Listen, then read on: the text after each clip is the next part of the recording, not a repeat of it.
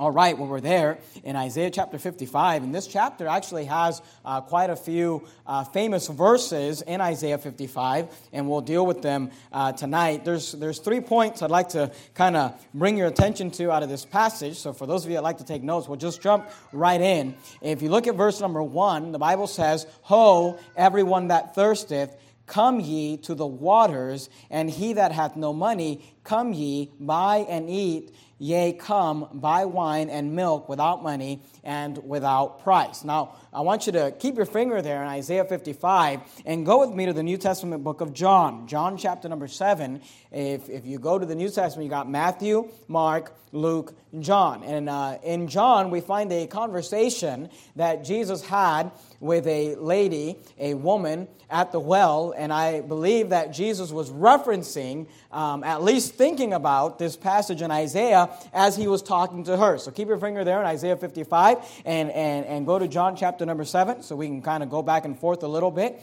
And for those of you who like to take, uh, take notes, uh, the point number one is the first thing we see in this passage is that the salvation of God is purchased. The salvation of God is purchased. We see that in verses 1 and 2. Notice what the Bible says in John chapter 7 and verse number 37. The Bible says this And the last day, that great day of the feast, Jesus stood and cried, saying, If any man thirst, let him come unto me and drink. Now flip back to Isaiah 55 and notice what verse 1 says Ho, everyone that thirsteth, come ye to the waters. Now, here's what you got to understand. In these passages, salvation is pictured as water, you know, and, and the need for salvation as someone being thirsty and drinking from those waters. Go back to John chapter 7, look at verse 37. Notice what he says. He says, In the last day, that great day of the feast, Jesus stood and cried, saying, If any man thirst, let him come unto me and drink. Notice verse 38, just to make sure we're looking at it in its context. You say, How do you know it's about salvation?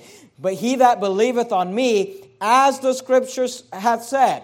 Now I want you to remember that phrase, as the scripture hath said. He said, He that believeth on me, as the scripture hath said, out of his belly shall flow rivers of living water. You say, What are you talking about, Jesus? Look at verse 39. But this spake he of the Spirit, which they that believe on him should receive, for the Holy Ghost was not yet given because Jesus was not yet glorified. Now we know that Jesus, after his death, burial, and resurrection, after he was resurrected in his glorified body, he breathed on the disciples and he gave them the Spirit. And we understand that it wasn't until after his glorification that the Spirit was given at, at the time of salvation, and that's what it's referring. But I just want you to notice that when he says to the woman at the well, that if you drink uh, uh, of the water, he said, I'm sorry, not the woman at the well, good night when, when, he's, he's talking here about drinking of the water, he's talking about believing on me, and he's talking about receiving the Holy Ghost, and he's talking about getting the salvation. I, am going to take you to the passage of the woman of the well. Uh, that's not the passage that we're looking at right now. But I want you to go back to verse number one. Notice what he says Isaiah 55 and verse 1. And I want you to just get the context that this thirsting of the water is a picture and a reference to salvation. Because notice what he says in verse 1, and it's interesting. He says, Ho, everyone that thirsteth, come ye to the waters. Okay, and that's just what Jesus said. He says, Let him come unto me and drink. He says, Believe on me if you're thirsty. But then notice what it says in verse 1 of Isaiah 55 He that hath no money, come ye. Okay? So he says, If you don't have any money, to purchase the water. He said, just come on anyway. He said, you don't, you don't need money. He said, you don't have to buy it. Now you say, well, is there a contradiction in Scripture? Because notice what he says. He says, He that hath no money, come ye, buy and eat ye come buy wine and milk without money and without price. So you say, well, is, is Isaiah confused? Because he's saying, if you don't have any money, come on, you know, come on, we'll give you the water, we'll give you the milk, we'll give you the, you know, if you don't have any money, notice what he says. He says, without money, without price. He says, go, you can buy it, you can purchase it. He said, even if you don't have money, and even if you don't have uh, the means to be able to purchase it. And you say, what is that talking about? And here's what you got to understand. Go back to the New Testament, but go to the book of Romans. You're there in John. If you go past the book of Acts and then into the book of Romans, you've got to understand the, the, the way that the Bible talks about salvation is this salvation is free. You do not need to purchase it. You do not need to buy it. If you have no money, you can still get it. But here's what you got to understand it was free, but it was purchased. It was free, but it's been paid for. It's not that it's free or that it's cheap or that, you know, uh, no one had to pay for it. It had to be purchased. It had to be redeemed. It had to be bought, but not by you. You can come and drink for free. It's been bought, but someone else paid for it. Say, what are you talking about? Look at Romans chapter 6. These are famous soul winning verses, but they're great verses. Look at what the Bible says. Romans chapter 6. Look at verse number 23. Romans chapter number 6, verse 23. The Bible says, For the wages of sin is death, but the gift of God but the gift of God is eternal life through Jesus Christ our Lord. Ephesians 2 8 and 9, you don't have to turn there. Well, actually, go ahead and turn there because we're going to go to Romans, we're going to go to Ephesians, we're going to go back to Isaiah, then we're going to go back to John, we're going to go back to Romans, we're going to go back to Ephesians. just kind of remember how to go to all of those. But go, go to Ephesians chapter 2, look at verse 8 and 9, famous verses, you probably haven't memorized. The Bible says, For by grace are ye saved through faith, and that not of yourselves. Notice, it is the gift of God not of works, lest any man should boast. And God uses this illustration about salvation, and He calls it a gift. Now, here's what you got to understand gift is a perfect illustration for salvation. Because here's the thing about a gift it's free to the receiver, but it costs something to the giver. If I give you a gift, if I bought you a birthday gift, I can't charge you for it. I can't ask you to pay for it. I can't ask you to do anything for it because a gift, by definition, is free. You don't purchase it. But here's the thing if I give you a gift, I have to pay for it. And see, the gift of God is the exact same way. It's not that it was free, Jesus paid for it. It's not that it wasn't purchased, God paid for it with the blood of his son. But to you and I, it's free. And that's why Isaiah says here, he says, hey, you can come to the waters. You can come if you're thirsty. He says, if you don't have any money, it's okay. Buy it anyway. You say, how am I going to buy it if I don't have the means, if I don't have the ability? And that's what salvation is. It's not that you go to church or that you live a good life or that you repent of your sins or that you turn over a new leaf or that you got baptized. is not about what you've done, it's about what Jesus did to purchase the salvation because it is free to you. But it costs him something. And that's why, you know, whenever I go soul winning, I always use that illustration about the, the salvation being a gift. Because it's the perfect illustration in the fact that it costs Jesus Christ his blood on the cross, his death, burial, and resurrection. But to those of us who receive it, do we need to earn it? Do we need to pay for it? No, it's absolutely free. Do you need any money? No, but it had to be purchased. Now, notice, notice what the Bible says. Go, go back to Isaiah. Um, go back to Isaiah 55. Look at verse number 2. Isaiah 55, look at verse number 2. Notice what the Bible says. Wherefore do ye spend money for that which is not bread, and your labor for that which satisfieth not? Here's what he's saying. He's saying, he's saying, you can come drink of the water, and if you have no money, it's fine. It's, it's free. Someone else will buy it for you. But then he says this, but instead, here's what you're doing. You are spending your money. You are spinning your wheels. He said, you spend money for that which is not bread. He said, he said you're spending money for that which is not going to last. He says, and your, notice this word, labor. Do you see that? Your labor for that which satisfieth not. He said, Hearken diligently unto me, and eat that which is good, and let your soul delight in self in fatness. And here's what he's saying You're trying to labor. He said, You're trying to work. He said, You're trying to earn something, and it doesn't satisfy. He said, You're trying to get something and you're trying to, you know, purchase something by your own merit. And he said, It's not going to get you anywhere. Now, notice, Jesus uh, uh, talk, talk, talked about this too. Go back to John, but go to John chapter 4. This, this is the passage about the woman at the well that I wanted to show you. John chapter 4. Look at verse number 7. If you can make your way back to John, you got Matthew, Mark, Luke, John. John chapter 4. John chapter 4. Now, notice, it's the same idea the water, John chapter 4. We're not going to take time to read the whole passage because we just don't have time for that. But uh, look at verse 7 to get a little bit of the context, and then we'll skip down to verse number 10. You can read it on your own if you'd like. John chapter 4, look at verse 7. There cometh a woman of Samaria to draw water. Jesus saith unto her, Give me to drink. Now, skip down to verse number 10, all right? There's a conversation that goes back and forth, but just go to verse 10. Notice what the Bible says. Jesus answered and said unto her, if thou knewest the gift, notice, the gift of God, and that's what salvation is. It's a gift. It's free to you, but someone paid for it. If thou knewest the gift of God, and who it is that saith to thee, Give me to drink, thou wouldst have asked of him, and he would have given thee living water. The woman saith unto him, Sir, thou hast nothing to draw with, and the well is deep. From whence then hast thou that living water? Art thou greater than our father Jacob, which gave us the well, and drank thereof himself, and his children, and his cattle? Jesus answered and said unto her, Whosoever drinketh of this water shall thirst again, but whosoever drinketh of the water that I shall give him shall never thirst, but the water that I shall give him shall be in him, in him a well of water springing up into, make note of these words, everlasting life. Here's what you got to understand the gift that God gives you satisfies, the gift that God gives you lasts forever. The gift that God, when you drink of the waters of salvation, you never thirst again. You don't need another drink. Once you're saved, you're always saved, is what the Bible says. And see, this idea that people have today where they say, oh, it can't be that simple. You've got to repent of your sins. You've got to live a good life. You've got to go to church. You've got to do something in order to be saved. Here's what they're trying to do they're trying to pay for a gift when the gift is free. When the gift has already been paid for. When the gift is all they need to do is accept it, is receive it, is drink it. And once you have it, guess what? It satisfies forever. But here's what Isaiah says He says, You're trying to spend money for that which is not. He said, Your labor for that which satisfieth not. He said, he said the, the waters that God will give you, he said, those waters will last forever. Go back to Isaiah 55. Notice, notice what the Bible says. Look at verse number, uh, let's see, uh, skip down to verse number 7. Notice what the Bible says in verse 7.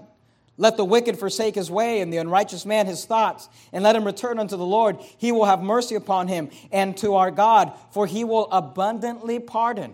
See, God is ready. God is willing. God wants to forgive. Later on in the passage, we'll look at it here in a second, he talks about the fact that he's going to give you an everlasting covenant. So, the first thing we see in this passage is the fact that the salvation of God is purchased. People mock us and they'll say, Oh, you're one of those people who thinks you don't have to do anything but believe. And they'll say, You guys teach a cheap salvation. Hey, our salvation wasn't cheap, it was purchased by the blood of the Lord Jesus Christ. But here's the thing it's actually a cheap salvation to think that I'm going to go to heaven because I went to church on Sunday. I mean, to think that me going to church or me getting baptized or I stop drinking or I stop smoking, that's what's going to get me to heaven. Hey, that's the cheap salvation. The fact that I can earn my salvation by the way that I live my life. See, look, you either believe, and people get all confused. They say, you know, how do you know that you're right? And, well, we know that we're right because the Bible's on our side. That's how we know we're right, number one.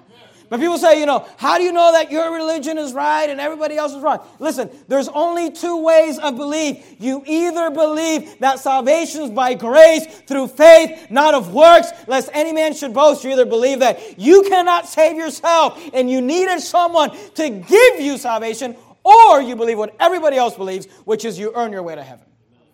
And I mean, all the, you know, just uh, apostate Christians, it doesn't matter, Islam, you know, Hinduism, it doesn't matter what, Mormonism, they all, if you boil it all down, it all comes down to the same thing. If you live a good enough life, hopefully God will let you into heaven. If you do enough good works, hopefully God will let you into heaven. And the Bible says, hey, you come to salvation. And, and, and, and the person would say, well, I've got nothing to pay for it. Says, just come anyway. It's already been paid for. It's free. It's a gift. It'll last forever. So you say, what do we see in this passage? Number one, we see that the salvation of God is purchased in verses 1 and 2. Number two, like you notice in verse 3 that the search for God is pressing. The search for God is pressing. See, once you get saved, God doesn't want you to just keep living the way you're living.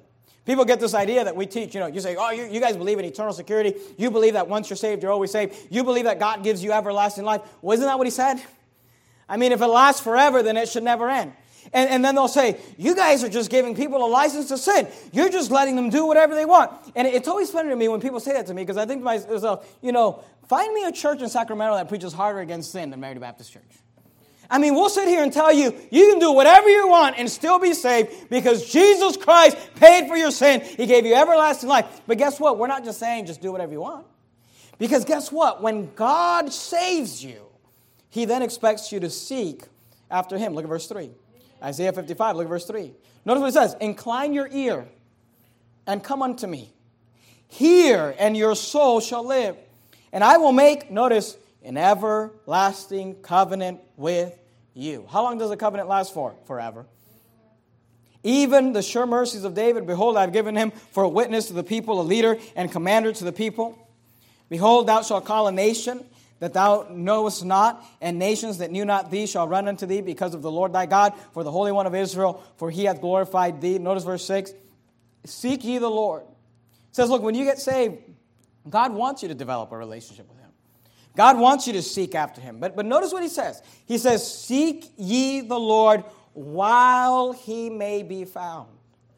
Call ye upon him while he is near. See, you've got to understand this with God, God is not just sitting around just waiting for you. Because people have this idea like, I'm just going to go out and sow my wild oats. I'm just going to go do whatever I want. And whenever I decide, you know, I'm ready, I'm going to come back to God. And here's what you got to understand God is not just sitting around waiting for you to come to Him. And that's both for saved and unsaved people. Now, we understand that for unbelievers. We say, hey, if you reject God and you reject Him long enough, He'll eventually reject you. And we understand that. That's called the doctrine of being a reprobate. And we get that. But you know what? It's the same thing for believers. You say, are you talking about losing your salvation? I'm not talking about losing your salvation. But just because you're saved doesn't mean that God's going to do whatever you want. And eventually, there comes a place where a believer just lives so ungodly and does so, uh, so much, where God says, you know what, I, am done with you, not in reference to salvation, but He's just, I'm not going to deal with you anymore. And He might just go ahead and take you home. He might just go ahead, you know, Brother David and I were talking about Saul uh, out, when we we're out soul winning. Saul was saved. Yet Saul crossed a line where God said, you know what, I'm done with you, Saul. And He sends an evil spirit to make him go insane. And you say, well, well, well, you know, that can happen to believers. Saul was saved. The Bible tells us he was saved. And you, you, you get this idea that God's just going to take me back whenever I want. No, the Bible says, Seek ye the Lord while he may be found, call unto him while he is near. And he may not want you back. He may just go ahead and send an evil spirit to make you go crazy. He may just go ahead and send an evil spirit and say, I'm done with you. Notice verse 7. Let the wicked forsake his law, and the unrighteous man his thoughts, and let him return unto the Lord, and he will have mercy upon him, and to our God, for he will abundantly pardon. And listen, it's for unbelievers and for believers. I'm not teaching believers can lose their salvation. In fact, I just got done preaching that you can't lose your salvation, okay? But uh, what I'm saying is this there comes a time with even believers where they cross a line, and God just says, you know what? I don't have any use for you. And if you're going to come to God, you need to come because it's a pressing matter, it's an urgent matter. You've got to seek the Lord while he may be found. You've got to call upon him while he is near. Now, notice, notice what it says in verse 7. He says, he, he says, if you're going to come to God, if you're going to seek after God, you've got to separate yourself from the world. And you find this all throughout the Bible. Let me give you one example. Go to Ezra chapter number 6. Ezra chapter number 6, and look at verse number 21. Ezra, Nehemiah, Esther, you get in those books right there. Ezra chapter 6, look at verse number 21. You find this consistently all throughout the Bible, but I'll just give you one clear example. Ezra chapter number 6 and verse number 21. Ezra chapter number 6 and verse number 21. Ezra 6:21 the Bible says this, and the children of Israel which were come again out of captivity, and all such as had, notice, separated themselves unto them from the filthiness of the heathen of the land. Why did they separate themselves from the filthiness of the heathen of the land to seek the Lord God of Israel did eat? See, when you decide, when you get to the place where you say, I'm going to actively, purposely seek after God, I'm going to begin to read my Bible. I'm going to begin to pray. I'm going to begin to start showing up to church consistently. I'm going to start listening to the preaching. I'm going to start, you know, memorizing scripture. I'm going to get to the place, I'm going to find out what God wants me to do, and I'm going to do it. And here's what you got to understand. The moment you decide to do that, you have to make the decision to forsake or to separate from the world. You know, the Bible says, come out from among them and be ye separate, saith the Lord, and touch not the unclean thing. You got to understand that you cannot have fellowship with the world and with God. You cannot love the world and love God. You cannot be in the filthiness of the world and be in fellowship with God. If you're going to seek after God, you've got to forsake the world. That's what the Bible says. And we get this type of Christianity that says, I'm only a Christian on Sunday, and on Monday I can turn on the television and watch all the garbage on TV, and on Tuesday I can just, you know, uh, you know, be lazy and not read my Bible, and on Wednesday I'm just gonna, you know, go on Facebook or go on the internet and just look at a bunch of garbage. And we get this idea we, we can just be in the world, you know, just saturated with the world, and Sunday, you know, that's my time when I'm with God. Hey, listen to me. If you're going to seek after God, you've got to separate yourself. Because here's the problem with being unclean is that clean things don't make unclean things clean. Do you understand that? Dirty things make clean things dirty. But if you're going to keep something clean, you've got to separate it from that which is dirty. And in your Christian life, it's the same way. You say, I'm just going to hang around these people. I know, they're, I know they talk about filthy things. You know, they're my friends. I know they're living ungodly lives, but I'm going to try to help them out and I'm going to try to clean them up. You're not going to clean them up. They're going to dirty you up, is what's going to happen. They're going to mess you up. They're going to bring you down. And you've got to understand this because there's people, people come to our church and they'll say, I love the preaching, I love the Bible, but I just can't, you know, I don't know that I can really live that life, you know, and separate myself from the world because, you know, it's just the world, you know, everybody thinks a certain way. And if I start doing what the Bible says, I'm going to be different. But Isaiah knew that. Notice verse 8. He says, For my thoughts are not your thoughts Neither are your ways my ways, saith the Lord. For as the heavens are higher than the earth, so are my ways higher than your ways, and my thoughts than your thoughts. So you got to understand this. If you're going to start living for God, if you're going to start seeking after God, if you're going to start having the mind of Christ, you're going to have to start thinking differently than the way the world thinks. This world is crazy. I don't know if you know that. This world is insane. They think we're weird because we don't think, because we think that, you know, we think there's something wrong with Planned Parenthood taking the child, the, the body of an unborn child and selling its arms and legs and head. You know, we think that's wicked, and the world says, oh no, my body, my choice. That's insanity.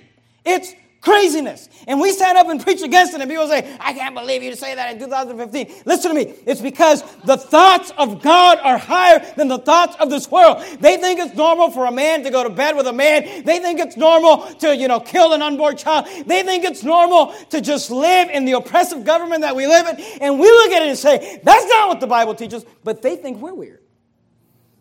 And you just got to live with that. See, if you're going to follow God, you're just going to have to get to the place where, you, where people look at you and they say, Why do you dress that way? Why are you going to church so much? Why are you reading that book? And you just got to realize the thoughts of God are not our thoughts. Go to Romans chapter 12. Let me give you a couple examples. Romans chapter 12. Romans chapter 12, we get accused of, you know, being a cult or something. Sometimes. Not all the time. Uh, people tell me like you guys, you guys got some sort of a cult because like because like we because I raise my voice while I'm preaching. We're some sort of a cult. You know they they never read in the Bible where it says cry aloud and spare not. I think myself, man, if I'm a cult leader, good night. I'm like the most failure of a cult leader that there's ever been. You know what I mean? Every cult leader I've ever heard of, you know, has like all these people like just giving them money and just living in the, you know, they get the nicest thing. I'm like, good night. I, I chose the wrong cult, you know. Jesus telling me to serve people. Jesus teaching me servant leadership. Are you there in Romans chapter 12? Look at verse 1. Romans chapter 12. And by the way, a, cult by definition is someone who's following a man. We're not following a man, we're following the God man. He was more than a man, he was the Lord Jesus Christ.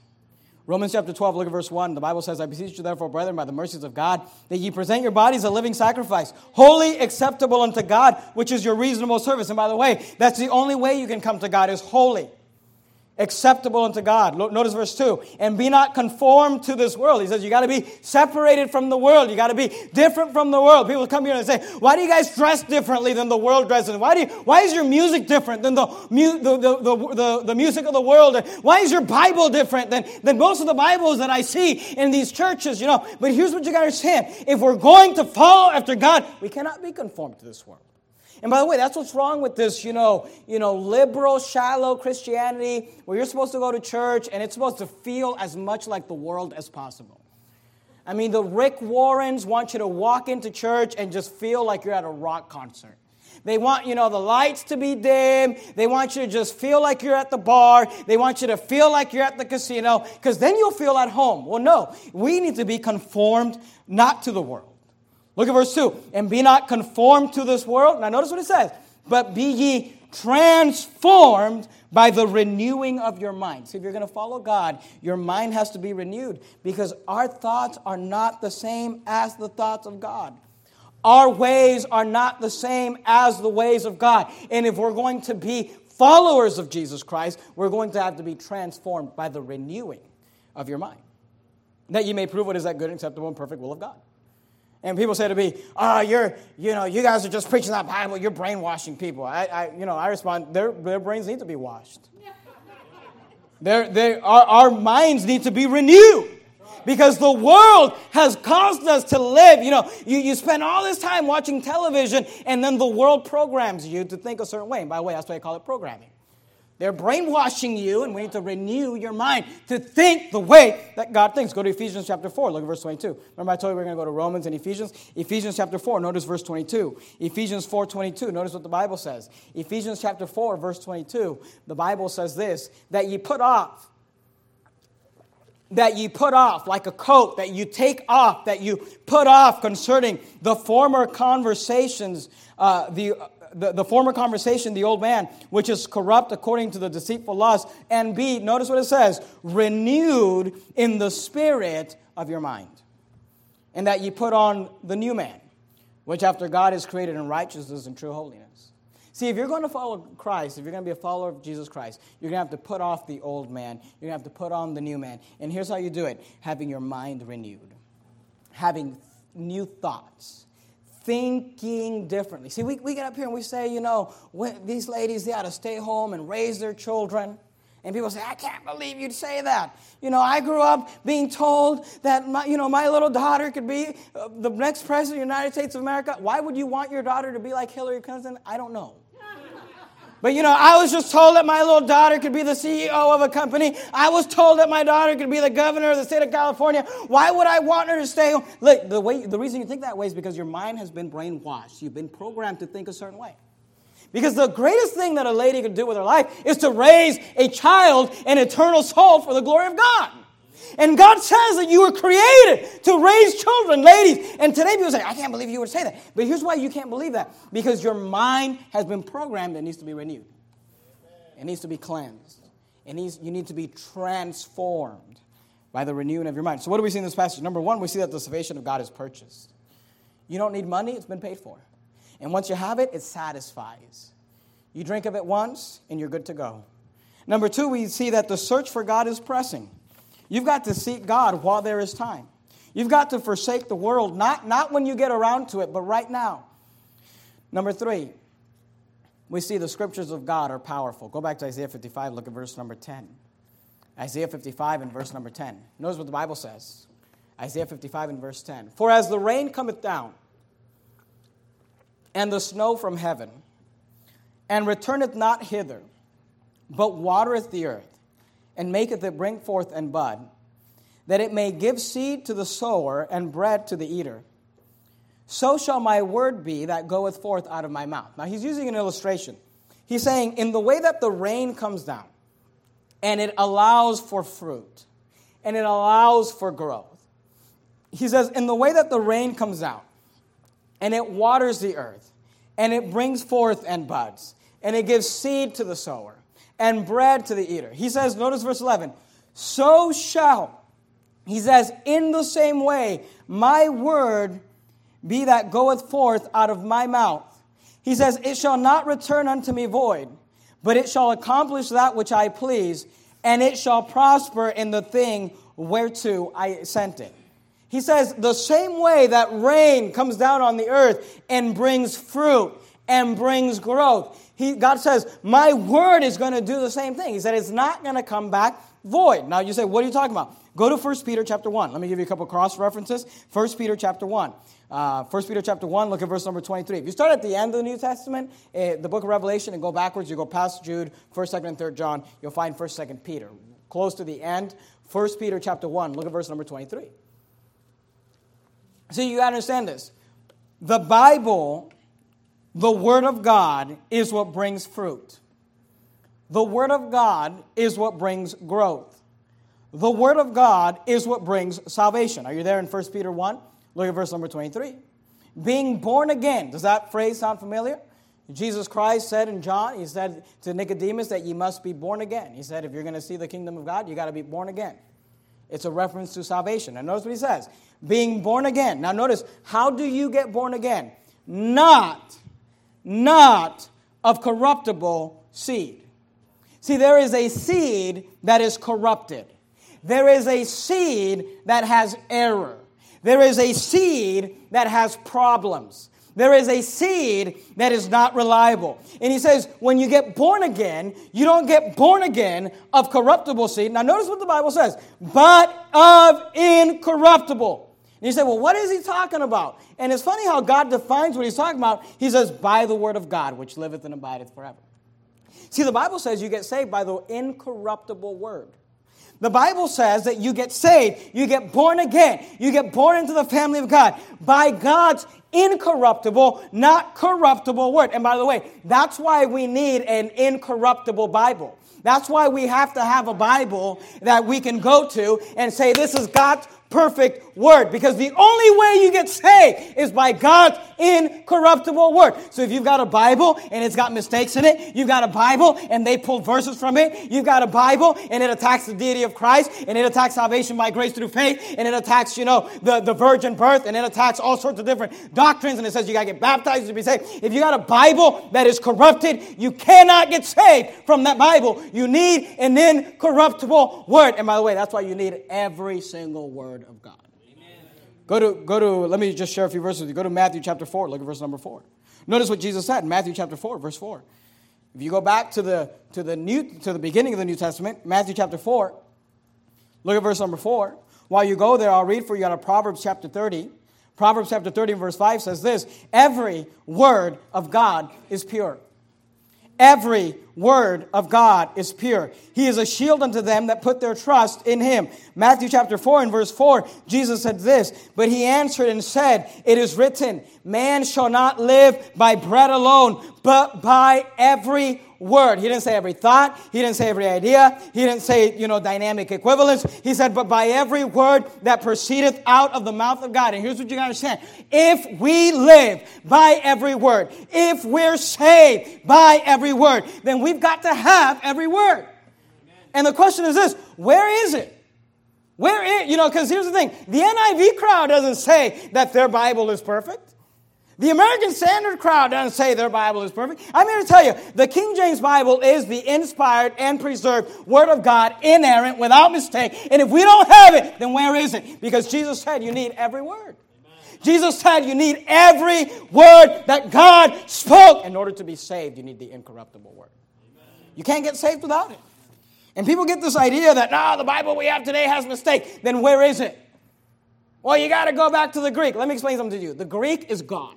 It disintegrated. It no longer exists. It hasn't been around for hundreds of years. People say, oh, you can get a Textus Receptus today. Let me, let me explain something to you. The Textus Receptus that you have today, the Greek New Testament you have today, was actually translated back from the King James into the Greek and people want to go to the Greek to correct the King James Bible, the only reason you got a Greek Bible is because of the King James Bible. Because people decided we need to get a Greek New Testament, and I'm all for that. I think Greek people should have a Greek New Testament. They said, well, here's the problem all the Greek manuscripts are gone. But the King James was translated from the Textus Receptus, so let's just retranslate it back into Greek. And then people want to take the retranslation and correct the Bible with it. Doesn't make any sense. And you say, well, you're going you're gonna correct the, the King James from the, the, fact that the Greek Bible came from King James. You say, well, I don't agree with that. You don't have to agree with that, but that's what we believe around here. Don't try to change it. We, we, we didn't, you know, we've been King James only since the day we started. You know how I know that? I was there. People, people come in church and say, it's a little too loud. It was loud when you got here. Uh, the, the, the old hymns, they're, they're a little too old. They were old when you got here. The King James Bible, it's been King James since you got here. So don't try to change it. Don't try to fight it. You don't have to agree with it. That's fine with me. But don't try to fight it because we need the every word of God if you're going to be born again. Go to Hebrews chapter 5. If you're there, and if you can remember where First Peter is, you go back past First Peter into James and into Hebrews, Hebrews chapter 5. Hebrews chapter 5. Hebrews chapter 5, look at verse 12. Not only does the Bible bring forth fruit, but the Bible is what brings forth growth, sanctification Hebrews chapter 5, look at verse 12. For when the time ye ought to be teachers, ye have need that one teach you again, which be the first principles of the oracles of God. The word oracles is referring to the word of God. And are become such as have need of milk and not strong meat. For everyone that useth milk is unskillful in the word of righteousness, for he is a babe. But strong meat belongeth to them that are of full age, even those who by reason of use have their senses exercised to discern both good and evil. The Bible is saying this if you're going to grow spiritually, you will only grow spiritually by how much you use the Bible. And listen to me very carefully. Because we have a problem in our fundamental Baptist movement, and I'm not talking about the lame IFBs. I'm talking about those that call this type of preaching, or you know, people that listen to Pastor Anderson or Pastor Donnie Romero, Pastor Dave Berzins, Pastor Jimenez. We've got a problem in this movement where we've got a whole lot of people that listen to a whole lot of YouTube and aren't reading their Bibles, and they don't know what they're talking about and they get led off into these doctrines. You know, we got to forsake the assembling and we got to go to the church homes and we got to get rid of the pastors. And you listen to them talk and they have no idea what they're talking about. And we're supposed to sit there and submit to some young guy that's read his Bible one and a half times. And the only way you grow and the reason you get let off with every wind of doctrine is because you've never read the Bible. And the way that you grow the way that you learn. And we've got these guys who think they're going to be the next pastor, they're going to be the next leader of our fundamental Baptist movement, and they read their Bible two times. It's embarrassing. It's a shame. The way that you grow is to read the Bible. Read the Bible. Read the Bible. Get off of Facebook. Read the Bible. Get off of YouTube. Read the Bible. Stop listening to preaching. Read the Bible. Say, are you, are you against you? Look, I listen to preaching online all the time, but guess what I do before I listen to preaching? I read the Bible. I spend time with God. I get alone with God. I read the Word of God. And if I don't have time, I don't listen to preaching, but I listen to the Bible. I read the Bible. I study the Bible. Because strong meat belongeth to them that are of full age, even those who by reason of use have their senses exercised to discern both good and evil. And by the way, that's our, that's our plan for growth at Verity Baptist Church. People ask me, what's, what's your plan for growth? This has been our plan for growth from day one. Our church is five years old now. We're a toddler, I guess. Know, I don't know. We're, we're ready for kindergarten. We're five years old. Say, how, how, you, how, how do you grow the church? Here's how we grow the church. Here's been my agenda for church growth you preach the Bible, and you allow the Bible to grow people. See, see the, a church is like a garden. When you plant a garden, you don't put the seed on the ground and then look at it and say, grow, grow, grow. You know what you do? You put soil on it, you put water in it, you let the sun come on it, you just make sure it's healthy, and if it's healthy, it'll grow. You know why things don't grow? Because they're not healthy. Say, what's your agenda for church growth? Get the sin out of your life, get you to read your Bible, get you to pray, get you to go soul winning, get you to grow. And if you grow spiritually, the church will grow. I don't have to worry about it. If it's healthy, it'll grow. So, what's our agenda for church growth? Preach the Bible. And by the way, that's why we, we do a lot of, you know, just preaching through books of the Bible. We give you a whole lot of just the Bible in heavy doses. Why? Because that's what you need help in. People get mad at me and say, ah, you're, you know, they get mad because I don't preach, you know, every single sermon is not a topical sermon about their favorite pet peeve. But you know what? You, you, don't need, you don't need another sermon on abortion. You don't need another sermon on the sodomites. You need a sermon on stop being lazy and read your Bible and get right with God. That's what you need. That's what we all need. So, what do we see in this passage? Number one, we see that salvation of God is purchased. Number two, we see that the search of God is pressing. And number three, we see that the scriptures of God are powerful. So, what are you doing with it? Are you reading it? Are you spending time with it? Are you sharing it with others?